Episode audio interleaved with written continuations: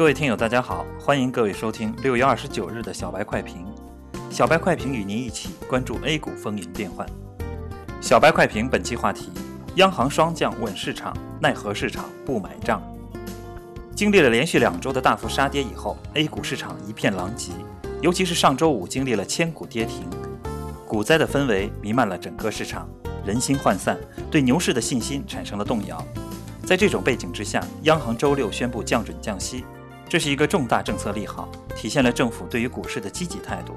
我们认为，经历了暴跌，在对场外配资进行血洗之后，央行的这个举措在于稳定市场信心，可以促使慢牛以后走得更加的健康。相信管理层的举动是一连串的，以后还会有其他的措施。基于对市场的综合研判，我们认为像上周五那样超两千只股票跌停的股灾行情不会再现了。以后市场宽幅震荡将会是一个常态，个股分化会更加的严重。继续看好三季度行情，同时对当下二次探底进行观望以待。今天受降准降息的影响，沪指大幅高开，但高开之后并未震荡走高，而是飞流直下，击穿四千一百点整数关口，可能是某些幸存的顽固性配资盘借本次利好出逃而导致的。随后在两桶油、银行和保险的带动下，指数快速回升。多空双方再次展开贴身肉搏，但是在空头格局的大背景之下，多头人心不齐，最多的时候下跌超过百点。创业板在高开之后便大幅跳水，盘中一度跌幅超百分之八。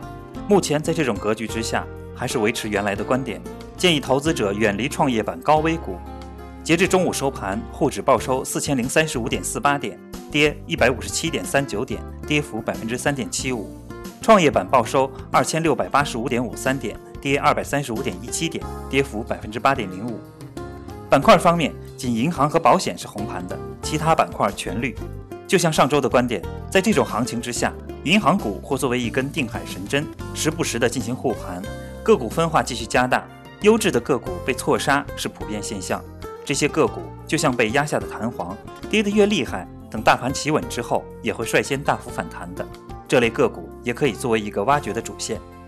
技术上，沪指三十分钟的 MACD 已经出现小幅背离现象，下午有望出现小幅反弹，但不可盲目去抄底。